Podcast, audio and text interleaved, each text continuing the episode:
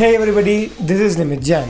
I welcome you all to my podcast. This show is all about a shy kid who tries to get out of his comfort zone and explore the great opportunities that life puts in front of him.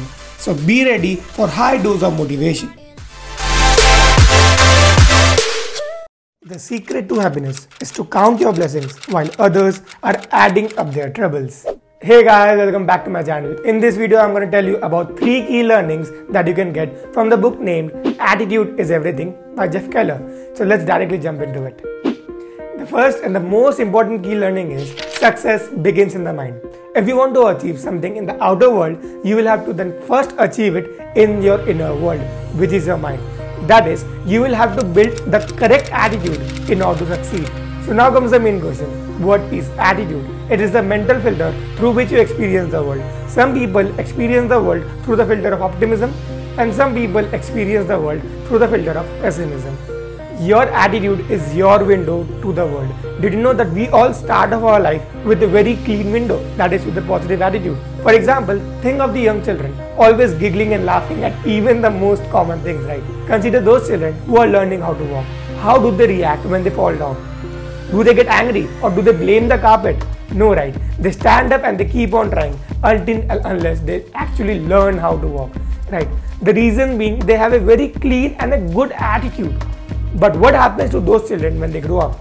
Their window starts to get dirty by the criticism of their parents, by constant failures, by disappointments, and by doubts.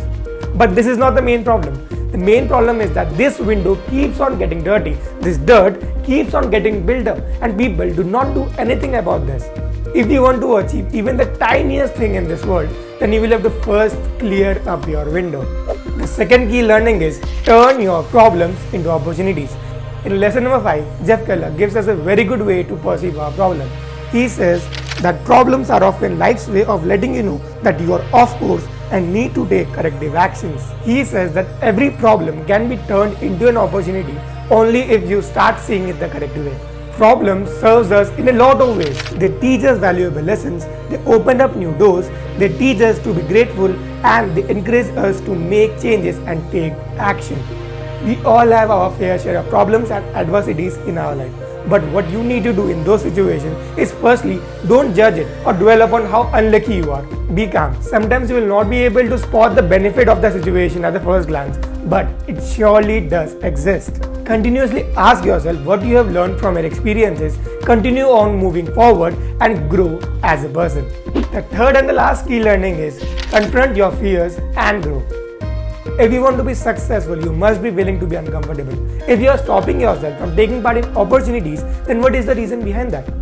The most probable reason can be that it is out of your comfort zone.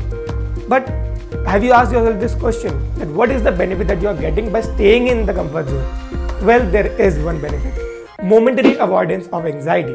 But do you think about the disadvantages of staying inside the comfort zone? Well, let me tell you. Your self esteem is lowered, you feel powerless and frustrated, you sabotage your success, and lastly, you lead a boring life. Now it is all on you to decide whether you are ready to lose out on all of these things just because you think that some opportunity is out of your comfort zone. So thank you guys for staying till the end. I hope you liked it. I also do have a YouTube channel with the same name, so make sure to give it a look as well. And I will see you guys in the next one.